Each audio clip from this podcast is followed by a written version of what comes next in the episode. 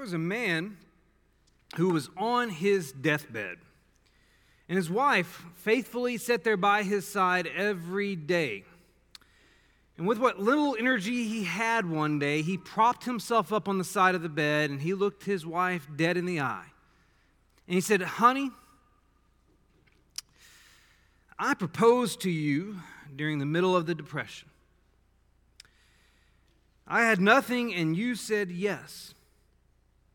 And then I got shipped off to war, drafted by the military, sent overseas, and you enlisted as a nurse just so you could be closer to me. And when I got wounded in battle and sent home, you were there with me through all of my recovery, through all of my rehab. And since then, we have had nothing but one struggle after another. And you stayed with me through thick and through thin. And now here I am, lying in this bed, dying. And the first face I see every morning is yours. And that got me to thinking you're bad luck. You know, some people just don't know what a blessed life is. Some people don't know what good days are. Some people don't know how to have a blessed life. But Peter did. And I want you to turn over to the third chapter of Peter, because in the third chapter of First Peter, I should say, he gives us directions on how to have a blessed life. And this is fascinating to me. This is fascinating to me because Peter, Peter's the disciple who had the incurable case of foot and mouth disease. Peter is the apostle who denied Jesus three times. Peter is the church leader who got called out for hypocrisy by Paul. And yet, this is the guy who shares the information on what makes for good days in 1 Peter chapter 3. Now, aside from being baptized into Christ, which Peter declares at the end of 1 Peter chapter 3 is what saves you, he emphasized something else that contributes to your life being blessed. And that emphasis is a strange treatment of people. Peter will point out that a strange treatment of people leads to good days, leads to a blessed life. And that's what I want to talk about tonight. So if you've got your Bibles, 1 Peter chapter 3, we're going to start reading in verse 8. Finally, all of you have unity of mind, sympathy, brotherly love, a tender heart, and a humble mind. Do not repay evil for evil or reviling for reviling, but on the contrary, bless. For to this you were called, that you may obtain a blessing.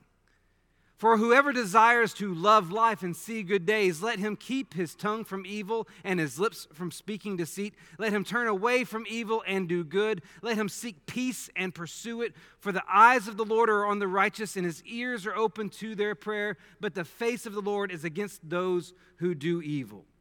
Did you notice that in verse 9 of this passage, Peter speaks of obtaining a blessing? And in verse 10, he quotes from the 34th Psalm which speaks of how to see good days. He's talking about a life that has a blessing and a life that sees good days.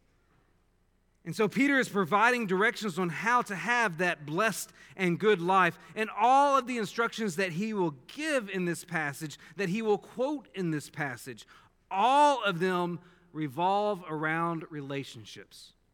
More specifically, all of the instructions he gives and that he emphasizes in regards to having a blessed and good life, all of them are focused on how Christians should treat others.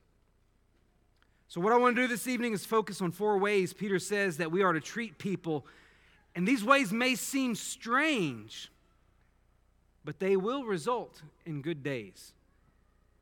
I want to start with this one our strange treatment of people should be manifested by being a life blesser. Be a life blesser. Did you catch that in this passage? particularly in verse 9, as, as Peter is going through his instructions and giving these descriptions uh, of characteristics you should possess. He says, finally, all of you have unity of mind, sympathy, brotherly love, a tender heart, a humble mind. Do not repay evil for evil or reviling for reviling, but on the contrary, bless. That's one of our missions in life to bless other people. But how do we bless the lives of others? It, such blessing may start with the word that's highlighted on the screen. It may start with sympathy. There are five, there are five characteristics mentioned in that first verse, from verse 8. And the one that stands out to me the most is the word sympathy because I'm, I do not know that this word appears in this, uh, this Greek word appears anywhere else in the New Testament. The, the word translated uh, sympathy is, is a, a, appears in most English translations, but there are a few that will choose to translate it as compassion instead. But the Greek word from which it comes is sympathes, which is transliterated sympathy. And it refers to, it, it means, the Greek word means to be sympathetic or to suffer or feel the same thing as another. So, the character quality Peter is talking about is this ability to deferentially see things from another person's point of view. That stands out to me because that word is unique here.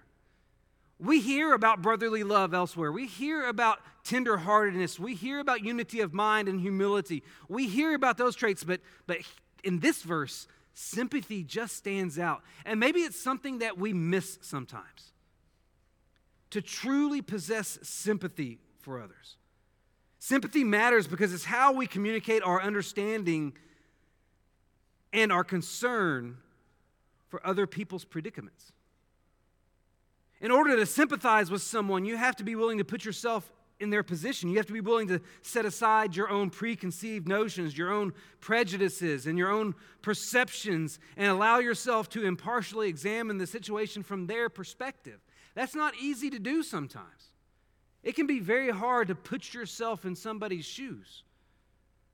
But sympathy, that is what we're called to have. And, and, and putting ourselves in other people's position, putting ourselves in their perspective, that's how we achieve sympathy. We live in a world that lacks sympathy. We live in a world that doesn't understand sympathy sometimes. Just ask the IRS. I mean, if you're, if, if you're behind on your taxes, the IRS doesn't have a lot of sympathy for you. You owe them that money, and they're going to get that money one way or the other. Sympathy is not one of those traits that abounds in this world, but it's a trait that we're supposed to have. As Christians, we're not to be lumped with the unsympathetic. We are to be the models of sympathy because we are the model of Christ. And that's why the concept of sympathizing with others is present in the Bible, even though it's communicated in different ways. For instance, you can go to Romans chapter 12 and verse 15, I, and I did not get that on the screen. In Romans chapter 12 and verse 15, Paul instructed Christians to rejoice with those who rejoice and to weep with those who weep. A similar statement appears in 1 Corinthians 12 that we mentioned this morning. It's verse 26 of 1 Corinthians 12, where Paul said, If one member suffers, all suffer together. If one member is honored, all rejoice together. Rejoice with those who rejoice, weep with those who weep, suffer with those who suffer. In such passages, Paul is communicating the necessity of sympathy, the necessity of understanding and appreciating what someone is going through. But here's the thing about sympathy sympathy is not an end of itself. If all I ever do is feel bad for somebody, I haven't gone the full length that Christ intends for me to go. And that's where mercy comes into the equation. You may recall we spent a, a, lesson a couple of Sundays ago on the topic of mercy. We emphasized what mercy is. And one of the key attributes of mercy that we talked about that Sunday is that it's an action. In fact, we defined mercy this way. Oop, I, I, I've lost my definition of mercy. Oh, there it is undeserved benevolent action on the part of someone else. It's undeserved benevolent action that you take for somebody else. It's important to emphasize that mercy is an action. When you go back to the parable of the Good Samaritan, and Jesus concludes that parable by saying, Hey, which one was a neighbor to the injured man? The answer is the one who showed mercy. It was an action. It wasn't a feeling, it wasn't a thought, it was an action. And it's interesting here when you consider Peter's life blessing instructions in these two verses. It's worth noting that they're paired with anti retaliation instructions, particularly there at the start of verse 9. Do not repay evil for evil or reviling for reviling, but instead bless. These instructions address mercy. When you're wronged,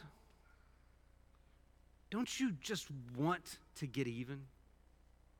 When you're mistreated and wronged, the fleshly part of you deep down wants revenge, wants retaliation, wants things to be fair. But the spiritual part of you knows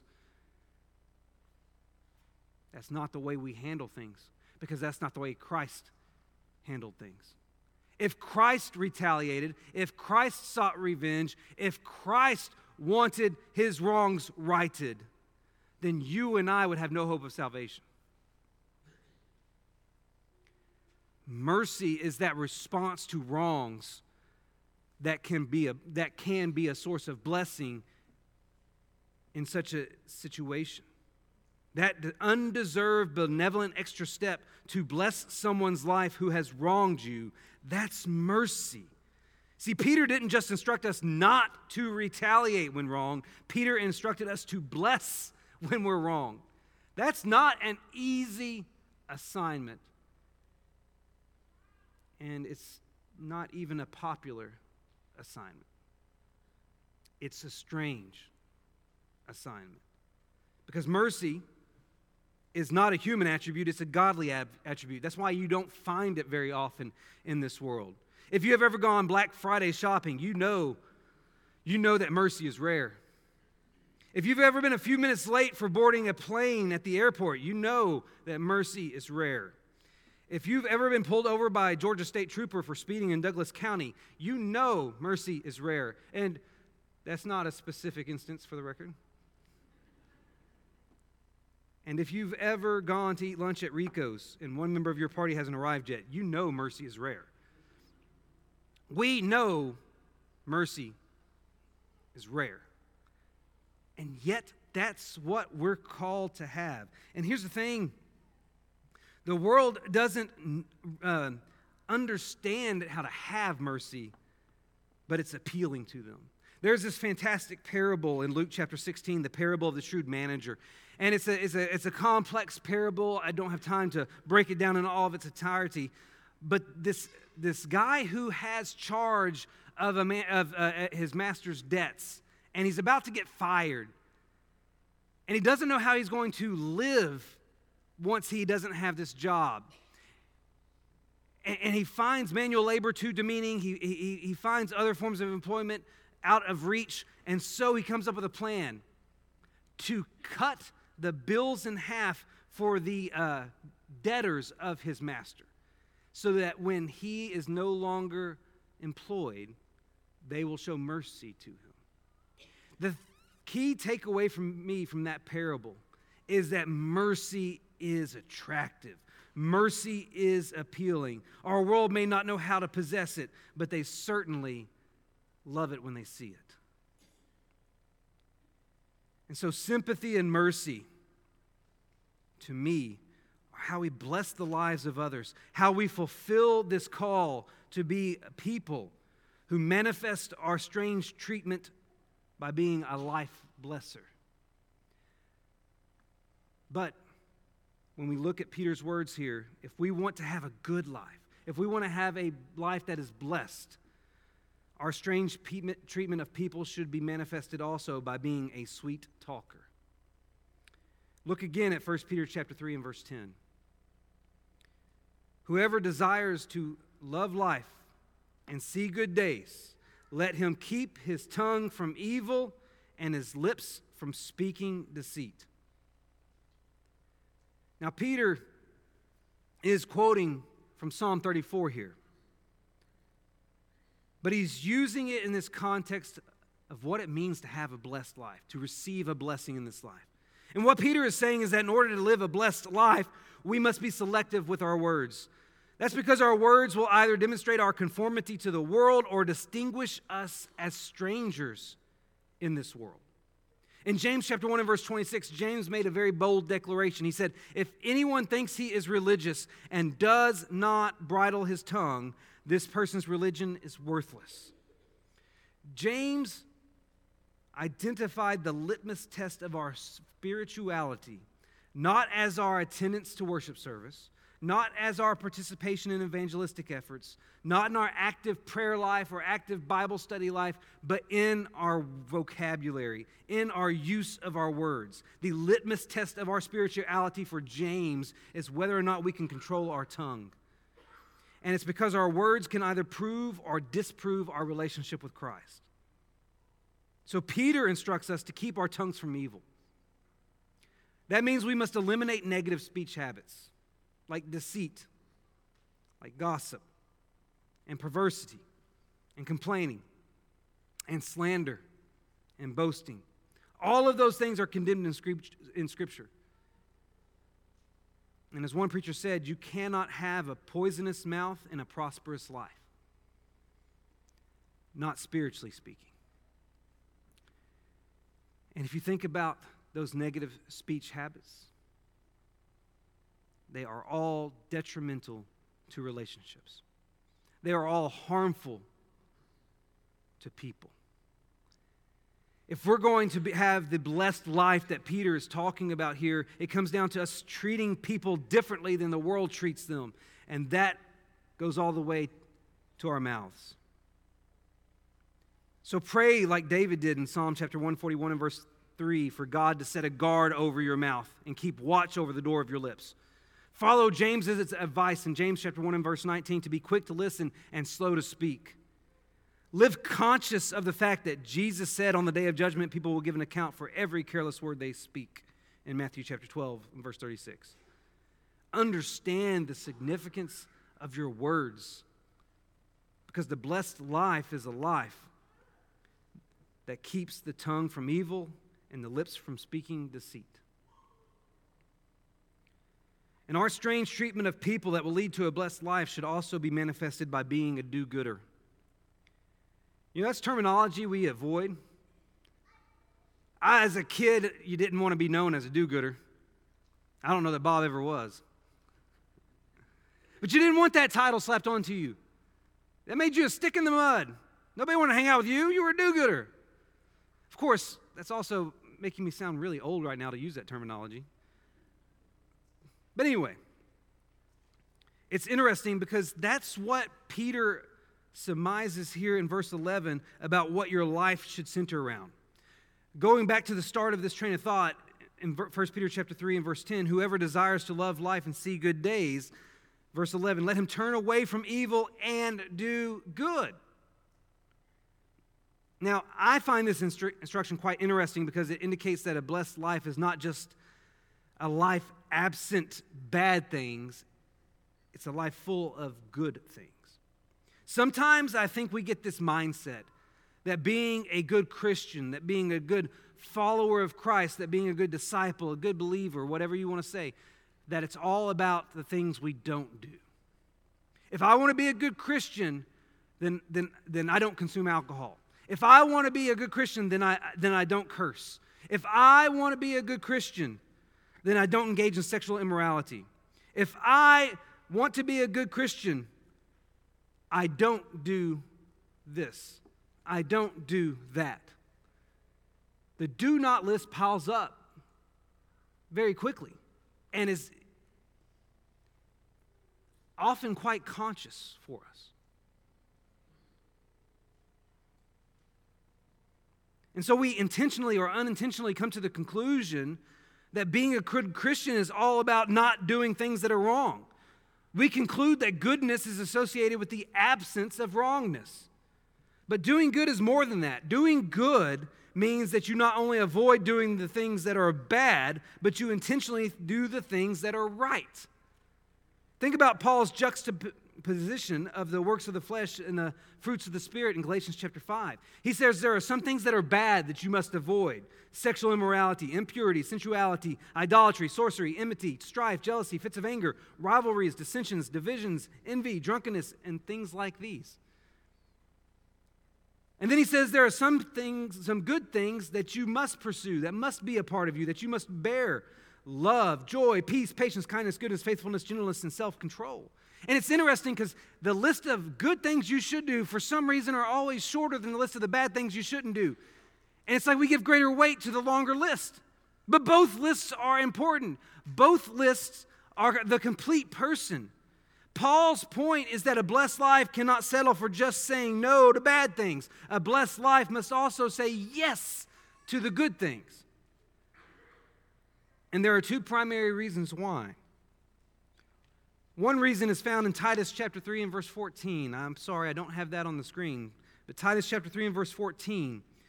There, Paul says, Let our people learn to devote themselves to good works so as to help cases of urgent need and not be unfruitful.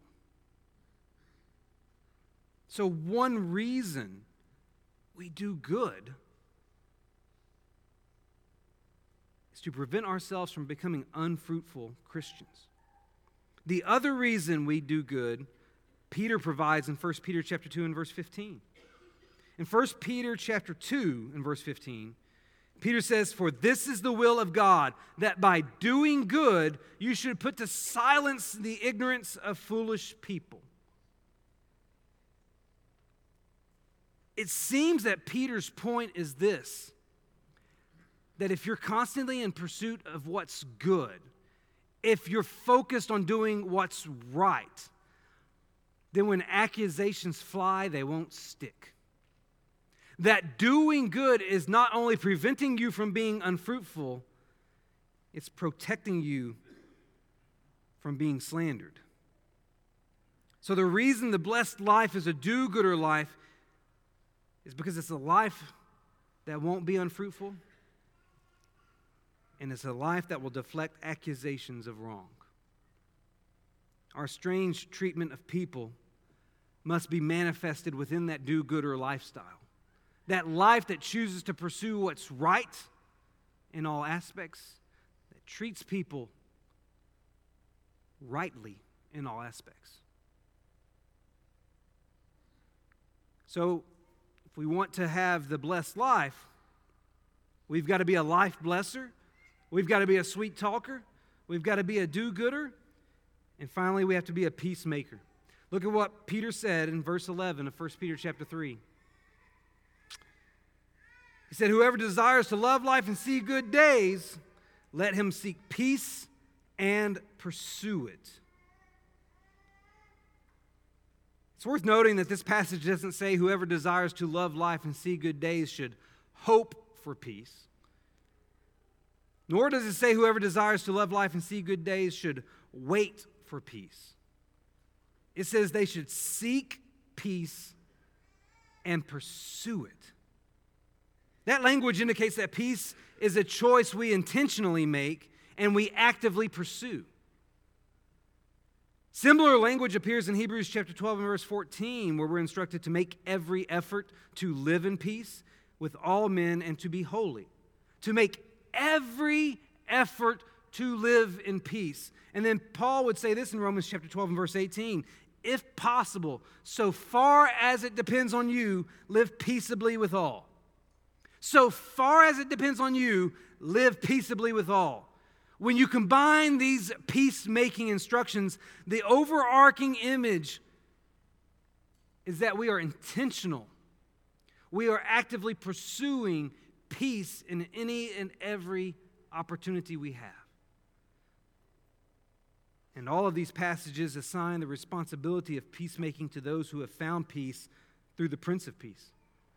And that's because the world doesn't know what peace really is, Christ does. And we've experienced that. So we have the responsibility of being the makers of peace in this world. I'm reminded of an incident that occurred on April 29th, 1992. Many of you will recall it.